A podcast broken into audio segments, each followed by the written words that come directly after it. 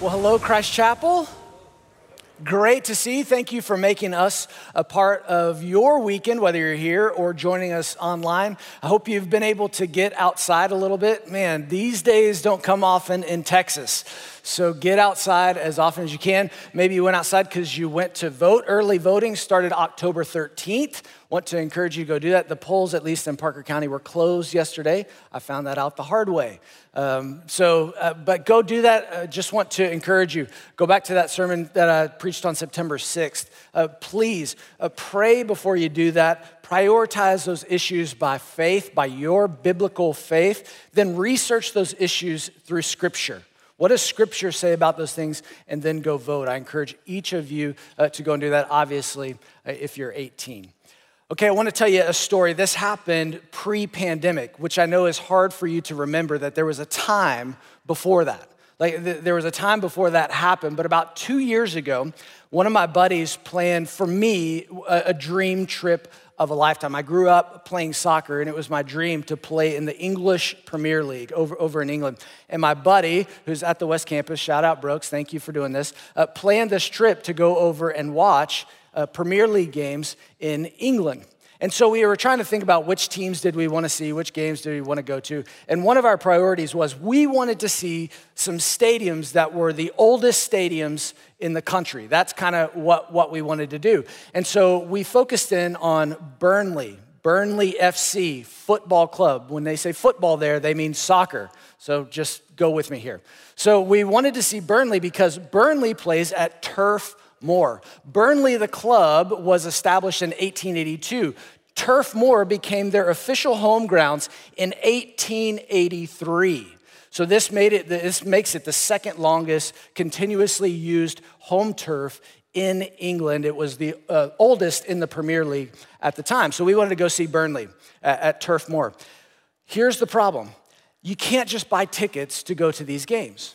Uh, the tickets are in such demand that you have to be a part of their fan club in order to apply for a ticket.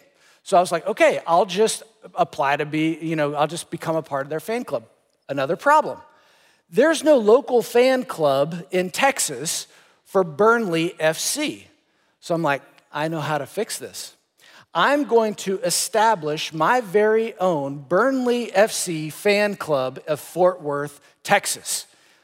And so, for a nominal fee, I could start my own fan club so that I was guaranteed a ticket to a later game. I mean, it was, it was the greatest thing. I, I didn't have to do anything beyond paying for that membership and then officially calling myself the Fort Worth Fan Club of Burnley FC. I, I didn't have to buy a t shirt. I didn't have to invite anybody else to be a part of my club. I, I, didn't have to go gather with other people. I could be a fan club of one, but be guaranteed a ticket to a game at a later date. Now, here's why I tell you that story. I wonder how many of us live our Christian lives as a fan club of one. We know that we want a ticket in at a later date, but we don't want to show our support too much. We certainly don't want to gather with anybody else, that would just be inconvenient. And we don't want to be too fanatical, but we just want to pay a nominal fee, whatever I have to do nominally, Cody, to pledge my allegiance, enough allegiance that I get my ticket into heaven at a later date. You see, the problem with that is the movement doesn't allow for fan clubs of one. The movement has always united. You see, because fan clubs of one are under the assumption that if you're a fan, a true fan, you want to show your support. You want to gather with other fans. You want to cheer on your team, and the movement is no different. And so that's what we're going to study today. So if you would open your Bibles to Acts chapter 2.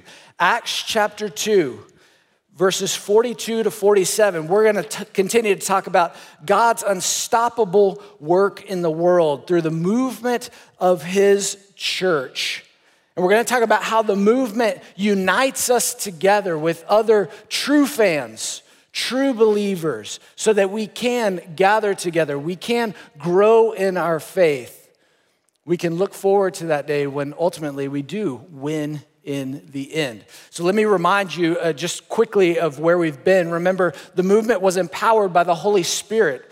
That was promised in Acts chapter 1, verse 8, so that his disciples could be witnesses. They, they would actually show their support for him on the outside, in public, not just be a fan club of one. They were empowered by the Holy Spirit to be his witnesses. Acts chapter 2, remember, Peter begins to witness for Jesus. And he preaches this wonderful sermon, and it, we're told that 3,000 people become believers that day. Now, these are 3,000 believers from all different cultures, all different backgrounds, even different languages. And so you kind of go, what now? like, they, okay, they know Jesus, they're going to heaven, but what do they do now? That's where we're going to pick up in Acts chapter 2, verses 42 to 47. So read along with me. It says that those who came to believe, they devoted themselves to the apostles' teaching and the fellowship, to the breaking of bread and the prayers. And all came upon every soul. And many wonders and signs were being done through the apostles. And all who believed were together. They were united and had all things in common. And they were selling their possessions and belongings and distributing the proceeds to all as any had need. Verse 46. And day by day, attending the temple together and breaking bread in their homes, they received their food with glad and generous hearts praising God and having favor with all the people. And the Lord added to their number day by day those who were being saved. And we'll stop right there. May God bless the reading of his word. So, what I want you to see is that as soon as people unite to Christ, as soon as they're united to him, they're automatically united to other Christians. They're automatically bonded together with other believers. You see, a new life in Christ is automatically accompanied by a new life with his body. A new life with Christ is automatically accompanied with a new life with his body. And when I say body, what I mean is 1 Corinthians chapter 12 is what I'm talking about. How it talks about how we, and he's talking to believers, we are all members of one body. Whether you're online, whether you're in, in the room, it doesn't matter. We all belong to this big body, the big body of Christ, big boned body of Christ. But we're all joined together in a local body, a local fellowship where it says that we are all a part, we are all members of the same body. You see, when you come to know Christ, you're automatically associated with other Christians. You might not like that, but I'm sorry, it's true. You're associated with me, and I'm associated with you. And that's what we see happening right here in Acts chapter 2. Look at verse 42. It says, And they devoted themselves, and I want you to see the balance here. They devoted themselves to the apostles' teaching and to the fellowship, to the breaking of bread and the prayers. Now, do you, do you, do you see the balance that's there? First, you need to know they devoted themselves. And Jonathan talked a little bit about this last week. This, this devotion means consistency. They, they, they were dedicated to this. It, it, it, was a, it was sustained, it was ongoing. So, ongoing, continuously, they were devoted to the apostles' teaching. So it was this, this head, this individual, this head and heart, my individual walk with Jesus, but also to the fellowship, to other believers. They were devoted, if you, if you look at it again, they were devoted to the prayers. They were devoted to praying. They're not praying to each other, they're praying to God. This vertical relationship. but they were also devoted to breaking bread together. This fellowship idea, eating together. You see, it was very balanced. It, they were working on, they were devoted to, they were growing in their vertical relationship with God. But at the same time, they were growing in their horizontal relationship with each other. Those go hand in hand. You can't separate those two. You see, our life with Christ is accompanied with a life with his body. And that's not in, intuitive to us, especially in our culture. We, we live in, in a culture that is, is very uh, customized, a, a self service kind of culture. Uh, we, you know, uh, Burger King kind of said it, said it best when they said, have it your way. And, and, we, and we've always wanted it our way. And, and as believers, I, I've, I've met Christians before who said, I want Jesus, just not other Christians. And, and, and I get it because guess what? I'm a sinner, I, I'm fallible. I, I know that I will probably fail you not only once, but twice or many more times than that. And you go, I don't want Cody, I want the perfect Jesus. Yeah, I get it. The only problem is, us loving one another helps us become more like Jesus. You see, you don't get Jesus without his body. And that's not in, intuitive to us. You can't say, I want Jesus, hold the, the pickles, hold the believers. It, it, it, doesn't, it doesn't work that way. Because remember, what, what does Ephesians tell us? That Jesus is the head of the body. You can't have the head without the body. That's not healthy. Most people that don't have a body or head are not healthy. Those go together. You see, another analogy that scripture uses is we, the church, are the bride of Christ.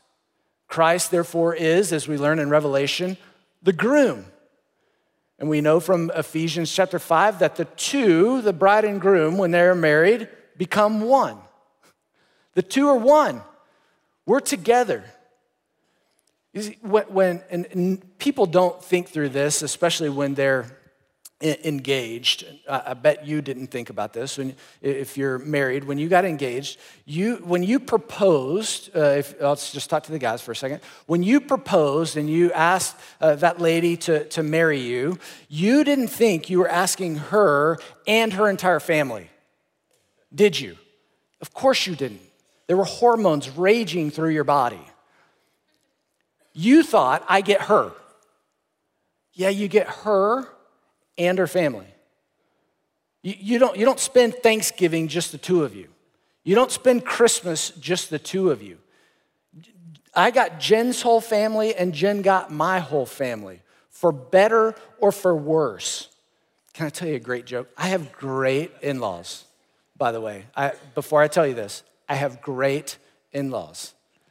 Do you know the difference between in laws and outlaws? Outlaws are wanted. It's pretty good, isn't it? I have great in laws. I have great in-laws. I, I, love, love my in-laws. But when you when Jen said yes to me, she said yes to everybody standing behind me.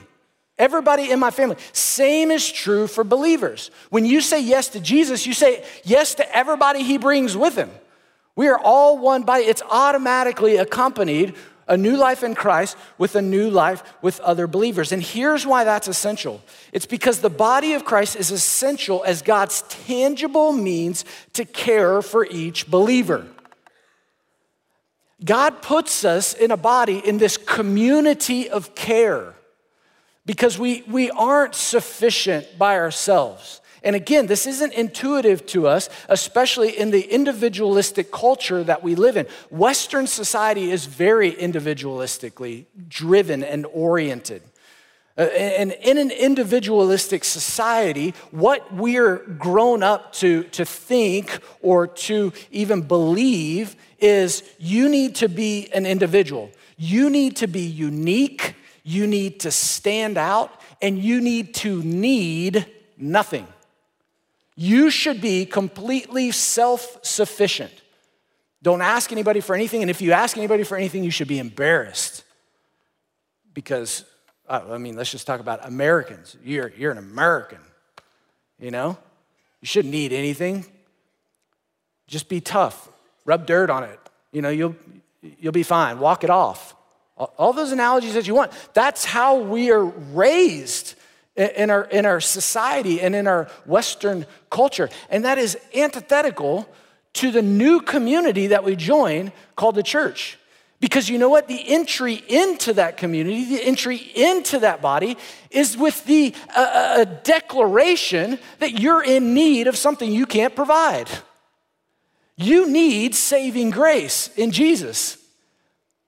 That's what associates you with him and with other believers. So, hey, if you're afraid of telling anybody you need anything, man, you blew that as soon as you came to know Christ. You told him you needed him because there's nothing you can do to save yourself. That's why we're saved by grace alone, through faith alone, in Christ alone. And He puts us in this community of believers to care for each other because guess what? We have needs. And anybody that came to know Christ in those days, they would have been ostracized from their family. They would have been shut out from their occupations. It, it was so different it was so odd that you would be called a Christian, that you're not worshiping the gods of that day. And people would have just stiff armed you, kept you at arm's length. And you'd have gone, man, where's my community? Where are my relationships? How do I provide for myself?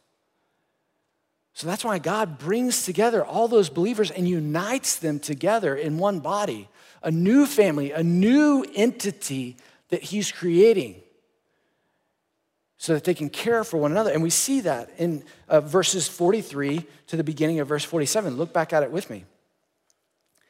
It says, And awe came upon every soul, and many wonders and signs were being done through the apostles.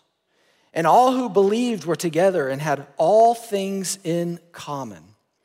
And they were selling their possessions and belongings and distributing the proceeds to all, as any had need.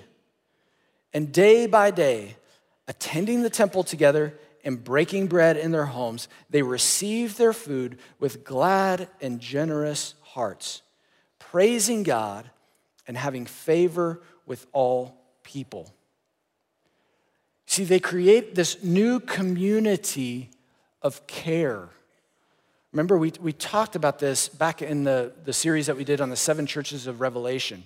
But let's say you were Jewish at the time and you came to know Christ.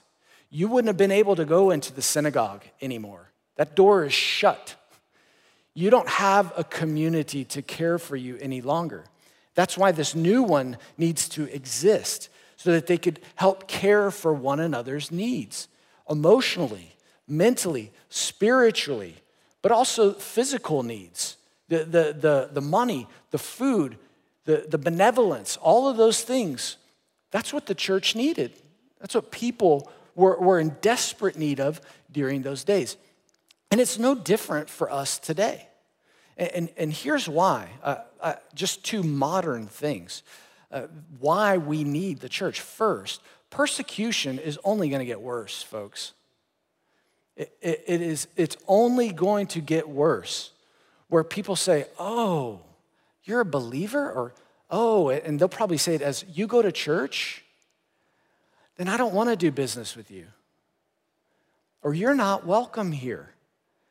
And we can, we can get upset with that and, and, and mad about that and want uh, vindication and justice, and all of those are in the Lord's hands. And the Lord's going to say, that's why, that's why I put you as part of a, a family of believers because this is a, family that cares for one another. So we need to understand this because persecution is only going to increase. And, and the other one, folks, is the family is only going to continue to degrade. The degradation of the family is only going to continue.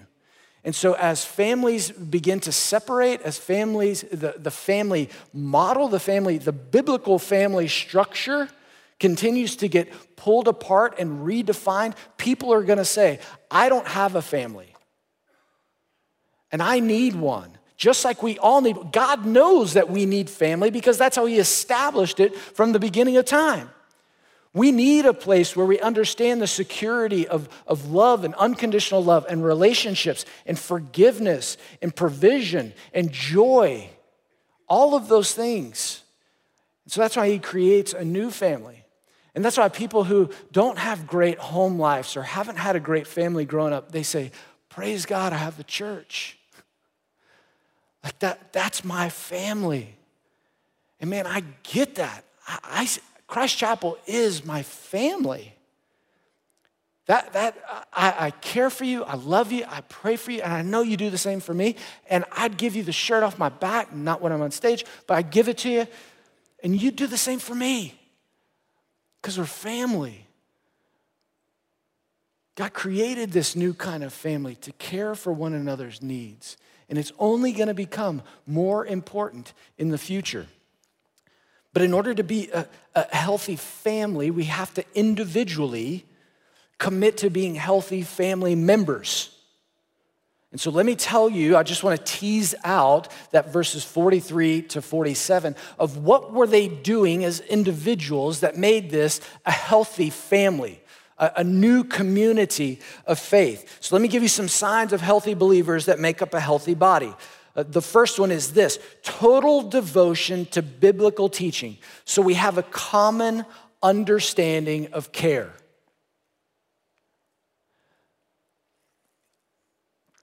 In the, in the family of God, in our local church, you can hold me to anything that this Bible says. Anything your Bible says, anything the Word of God says, this is our standard. Hold me to anything here. In fact, the, the New Testament is great at it, giving us a lot of very explicit one another's, meaning love one another, forgive one another, carry one another's burdens, etc., etc. It goes, there are 59 one another's. Now, why are the 59 one another's? Because he wants us to care for one another. He wants us to care for each other. And when we study God's word, not only do we have a common understanding of care, of how He wants us to treat other family members in His family, but it also begins to change us and give us a heart to care for other people. Because let's be honest, sometimes we would love to be fan clubs of one. And He says, that's just not who you were meant to be. I, I didn't just die for you, I, I died and rose from the grave for you and you and you and you and you and you and you. And you.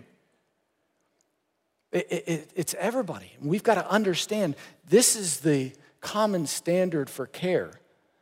That we can't just expect people to apply to us, but we have to apply to other folks, to other believers. Uh, our younger son, Hayes uh, goes to a little preschool, and he learned one of these one another's in a little song that he sings. It's Ephesians 4:32, and it says, "Be kind and loving to each other." So one another. Be kind and loving. He loves singing the song. So he'll sing the song to you. But then when he's not getting something that he wants, do you know what the first thing is that he says? Dad, be kind and loving And I say, Buddy, you're not being kind and loving. No, Dad, you be kind and loving. I'm like, okay, here we go, back and forth with a four year old. Doesn't work. But we oftentimes do that. We tell other people, hey, I'm not getting what I want here, be kind and loving. But when we have this standard of care, we understand God's grace, then we understand I need to be kind and loving before I start imposing on other people, asking them to be kind and loving. Let us be joined together by His Spirit with a common understanding of care from His Word. So we devote ourselves to that biblical teaching, not only being devoted to this, but being devoted to one another. Second, joyful generosity with resources, with our resources, so we can share with those in need. Joyful generosity with resources so we can share with those in need. Now, I, have had people uh, already, I've had this in the past, they've, they've already asked when they read those verses where it says, and all who believe, verse 44, all who believed were together and had all things in common, and they were selling their possessions and belonging, distributing those proceeds to all as any had need. They said, Cody, is this communism or is this socialism? It's not communism, it's not socialism. What this is, they had their own property, right? In order to be able to sell it, have the authority to sell it, you've got to own it. So they had their own property, their own possessions, their own resources, but they were selling because they wanted to help. It was voluntary. They wanted to help somebody who had a need. And so it was simply out of their love and devotion to the Lord that they saw a need and they said, I want to help meet that need. But they did it with glad and generous hearts. I, I think this is going to be true the rest of my life, but the more that I've matured in my faith and the more that I've been around mature believers, the more I've recognized this the most joyful people I know are the most generous people I know. I, I don't know why that goes hand in hand, except God blesses that. The most joyful people I know are the most generous people I know. Those just go hand in hand. When we say, man, anything I have the Lord's given me, I give it away. like you can, if you have a need, go for it. Go for it. And Christ Chapel has been an incredibly generous church for its 40 year history. And I doubt you will be any different going into the future. But it starts with individual believers saying that we joyfully share with those who are in need. And then finally, full participation in each other's lives so we're close enough to see, care, and act. Full participation in each other's lives so we are close enough to see, care, and act. You see, sometimes it, what, what can happen is we can very easily isolate ourselves and then we get into a pickle. And we go, Where is the church? Where were you when? And I'm like, Man, I would have loved to have been there for you, but you weren't around. Like, you're not close enough for me to see. You're not close enough for me to care. You're not close enough for me to act. And, and those folks who are close enough to other believers to see, care, and act, man, there I get I get wonderful emails from people in specifically in home groups. And they're like, Cody, just to let you know, we went through this really hard time a few months ago, but our home group was great. They, they prayed for us, they cared for us, they, they watched over us, they support us through this entire time. And they say, man, they were in close proximity with other believers. We've got to be close enough to care. If you're not close to anybody, how can they care for you? That's unfair to say you should have been there. Where were you? I'll be happy to be there for you. You know, eh, eh, that old song, Lean on Me? You got to be close enough to lean. If we can lean on each other, if we're in proximity to one another, and that's what these believers were doing, they were close enough to where they could say, Man, you seem like you're in need. If you're not close enough, if you're not living close enough to another believer, where another believer can say, Are you okay? You seem a little off today, then you may not be close enough. Because there's a spirit, there's a spiritual connection, there's an intuitiveness, there's an EQ that goes on when the Spirit is at work between believers, where we say, You seem heavy today. You okay? You're close enough to care and let the Spirit work to care for its body. And here's why all of that is important because when the body is well cared for, it's healthy enough to reach out and grow. When the body is well cared for, it's healthy enough to reach out and grow. You know, if you were I, I don't mean this in a heretical way, but just think about it with me. If you were God the Father and you had a new believer who just came to know Christ, wouldn't you want to put them in the healthiest family possible? I mean, every loving parent would want to do that. And I think God is no different. I think he wants believers. He, you know, at the end of this, remember it says they add to he added to their numbers daily because it was a healthy body. It was a man, that's a healthy family. I can add to that. Believers to it. That's what he says at the very end of 247. And the Lord added to their numbers day by day those who were being saved. The Father begins to draw these people by the power of His Spirit, and not only draw them to salvation, but draw them to this community. Because I think this community was so attractive to an outside world that people wanted to be a part of it. Don't miss that very first part of verse 47. When it says that the believers were together praising God and having favor with all people, who are those people? Favor with all people, not, not just believers. It's by the way that they were caring for each other, it became so attractive to everybody else who's watching in the world that it drew them like a moth to a flame.